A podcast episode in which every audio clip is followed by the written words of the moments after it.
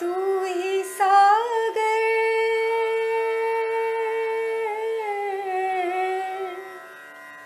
तू ही सागर है, तू ही किनारा। ढूंढता है तो किसका सहारा। ढूंढता है तो किसका સહારા આપણને પ્રશ્ન થાય કે આપણને કોણ ઓળખે છે? વિશ્વમાં જેમની ખ્યાતિ છે, તે શ્રી મોરારી બાપુને તો સૌ ઓળખે એવું આપણે માનીએ છીએ, ખરું કે નહીં? જવાબ, હામાં ઘણે ખરે અંશે મળશે. પણ નિરાશ થવાની છૂટ સાથે કહેવું છે કે ના, મોરારી બાપુને કેટલાય લોકો ન ઓળખે. આ કંઈ મારું મૂલ્યાંકન નથી? ખુદ મોરારી બાપુ જાહેરમાં કહે છે તે પ્રસંગ આપણે બરાબર યાદ કરીએ. બાપુ ઘણીવાર પદયાત્રાએ નીકળે. એકવાર આવી ટૂંકી પદયાત્રા વખતે મોરારી બાપુએ સંગાથીઓને કહ્યું, તમે આગળ નીકળો, હું ધીમે પાછળ પાછળ ચાલ્યો આવું છું. તેઓ થોડું અંતર એકલા ચાલ્યા હશે. ત્યાં નજીકની એક ઝૂંપડીમાંથી એક વૃદ્ધે બહાર આવી બાપુને પૂછ્યું, હે ભાઈ, હમણાં અહીંથી મોરારી બાપુને પસાર થતા ભાળ્યા? બાપુ સહજતાથી કહે કે, મને સંકોચ થયો કે મારે સામેથી ક્યાં કહેવું કે, ભાઈ એ તો હું જ છું.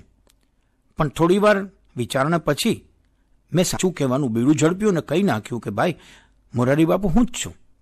આટલું સાંભળતા જ પેલો ગરીબ પ્રામાણિક માણસ બોલી ઉઠ્યો. હોતા હશે કંઈ? આજકાલ તમારા જેવા ખભે કાળી કામળી નાખીને કેટલાય નીકળી પડ્યા છે, જે પોતાની જાતને મોરારી બાપુ કહીને ઓળખાવે છે. બાપુ વાતમાં ઉમેરો કરતા કહે કે મારી હાલત તો કફોડી થઈ ગઈ. એમને કેમ સમજાવું કે ભાઈ, હું પોતે જ મોરારી બાપુ છું? અહીં કોઈ કોઈને ઓળખતું નથી. આમ જુઓ તો આપણે કોઈને ઓળખવા અહીં આવ્યા જ નથી. સ્પિરિચ્યુઅલ સિકરની શોધ તો ખુદને શોધવાની છે, સ્વને ઓળખવાની છે. અન્યને ઓળખવામાં સમય વિતાવીશું તો હું કોણ છુંનો જવાબ ક્યારે ખોજીશું? હું પ્રસિદ્ધ છું કે હું ખ્યાતનામ છું? તે આપણો મહાન વહેમ છે. આ વહેમનો ક્યારેક ટેસ્ટ કરવા જેવો છે. તમે તમારા જ ગામના રેલવે સ્ટેશન પર જઈને ચો તરફ જુઓ. તમે તમારા શહેરના એરપોર્ટ પરથી ફ્લાઇટમાં ક્યાંક જતા હો, ત્યારે ફ્લાયર્સના સમૂહ તરફ નજર ફેરવ્યા કરો. તમે તમારી ઓફિસમાં કે તમારા મહોલ્લામાં કે તમારા સોશિયલ ગ્રુપમાં ખૂબ જાણીતા છો.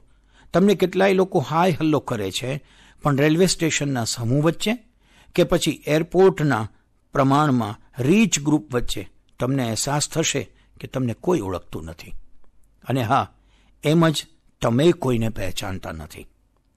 જ્યાં આપણને આપણી પ્રસિદ્ધિનો અહમ સાતમા આસમાને પહોંચતો પાસે, ત્યારે આપણું શહેર છોડી બીજા શહેરમાં કે આપણું રાજ્ય છોડી પડોશના રાજ્યમાં જતા રહેવું. તુરત જ હું પ્રસિદ્ધ છુંનો પારો તળિયે બેસી જશે. બહુ નાના ગામમાં કે શહેરમાં શૂટિંગ માટે આવનાર અભિનેતા કે અભિનેત્રીને નિહાળવા ટોળા જામે છે.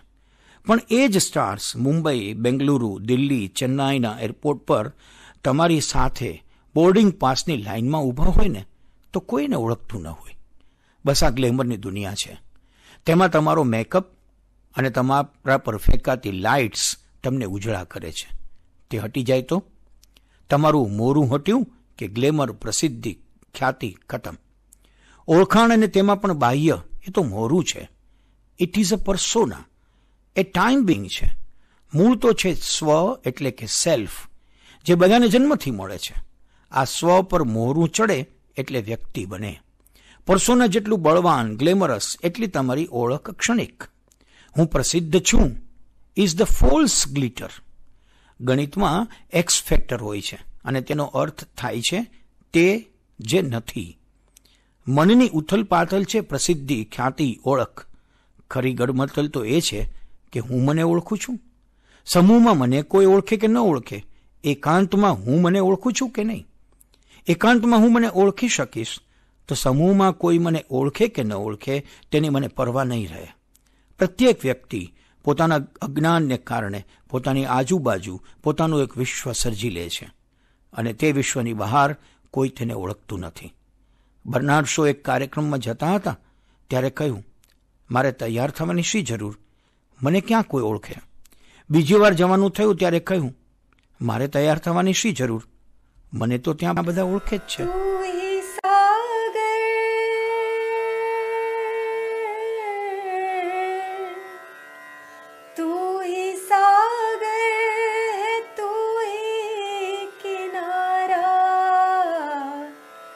ढूंढता है तो किसका सा